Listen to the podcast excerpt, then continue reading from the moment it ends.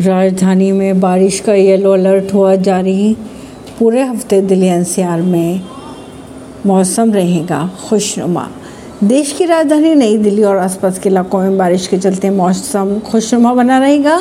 तापमान में गिरावट से लोगों को गर्मी से भी राहत मिल पाएगी। देश की राजधानी नई दिल्ली की अगर बात करें तो गर्मी से राहत मिलेगी लोगों को। तापमान में भी कमी दर्ज की जा रही है। मौसम विभाग की अगर माने तो नई दिल्ली में बारिश का येलो अलर्ट जारी कर दिया गया है। आज सुबह से ही नई दिल्ली में आसमान में बादल छाए हुए हैं। सुबह के वक्त हल्की बारिश देखने को भी मिली। मौसम विभाग की माने तो इस हफ़्ते पूरी दिल्ली में बारिश से मौसम खुशनुमा बना रहेगा। नई दिल्ली के साथ साथ आसपास के इलाकों की अगर बात करें तो बारिश लोगों के लिए मुसीबत भी बढ़ा सकती है। सोमवार को ही बारिश के बाद नई दिल्ली में जगह जगह पानी का जमावड़ा देखा गया।